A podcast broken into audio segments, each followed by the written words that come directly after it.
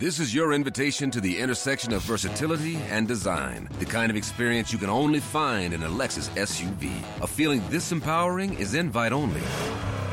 Fortunately, you're invited. Experience the versatility of the complete line of Lexus SUVs and some of the best offers of the year on select models at the Invitation to Lexus sales event, now through April 1st. Experience amazing at your Lexus dealer.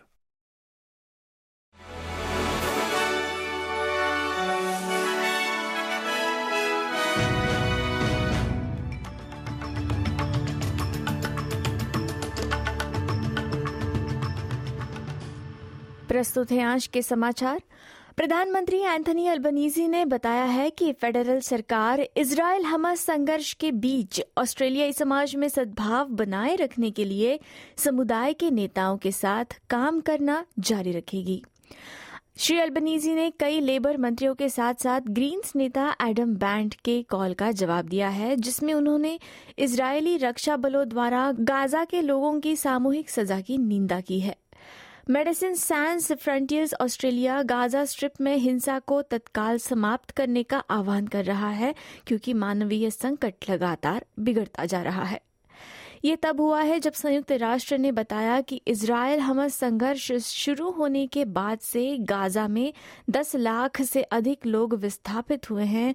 नागरिकों को भोजन, पानी और अन्य आपूर्ति की कमी का सामना करना पड़ रहा है। ऑस्ट्रेलियाई यहूदी नेताओं ने हमस मिलिटेंट्स द्वारा इसराइल पर हमले के बाद गाजा स्ट्रिप में बंधक बनाए गए लोगों की तत्काल रिहाई के लिए एक अभियान शुरू किया है। ऑस्ट्रेलियन ज्यूरी की कार्यकारी परिषद ने हमास के हमलों की निंदा करने के लिए सरकार की सराहना की है, लेकिन तर्क दिया है कि गाजा में अपहृत एक लोगों की सुरक्षा सुनिश्चित करने के लिए और अधिक प्रयास किए जाने की आवश्यकता है।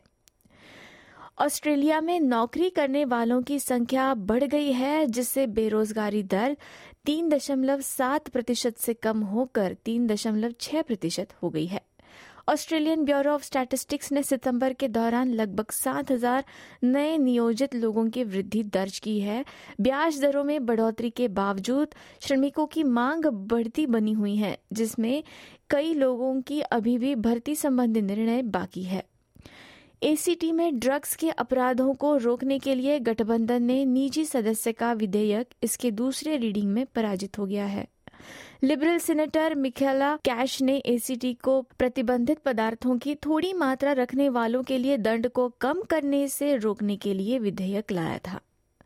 अब एक नज़र भारत में चल रहे क्रिकेट विश्व कप 2023 पर। आज मैच होने जा रहा है भारत और बांग्लादेश के बीच में। भारत और बांग्लादेश के बीच मैच पुणे में खेला जाने वाला है और भारतीय टीम अब तक अपने तीनों मैच जीत चुकी है। बता दें कि भारत और बांग्लादेश के बीच 40 वनडे मैच अभी तक खेले गए हैं, जिसमें 31 मैचों में भारत को जीत मिली है। वही बांग्लादेश को आठ मैचों में जीत मिल सकी है। एक मैच बिना परिणाम के रहा है। इसी के साथ आज के संक्षिप्त समाचार समाप्त होते हैं। धन्यवाद।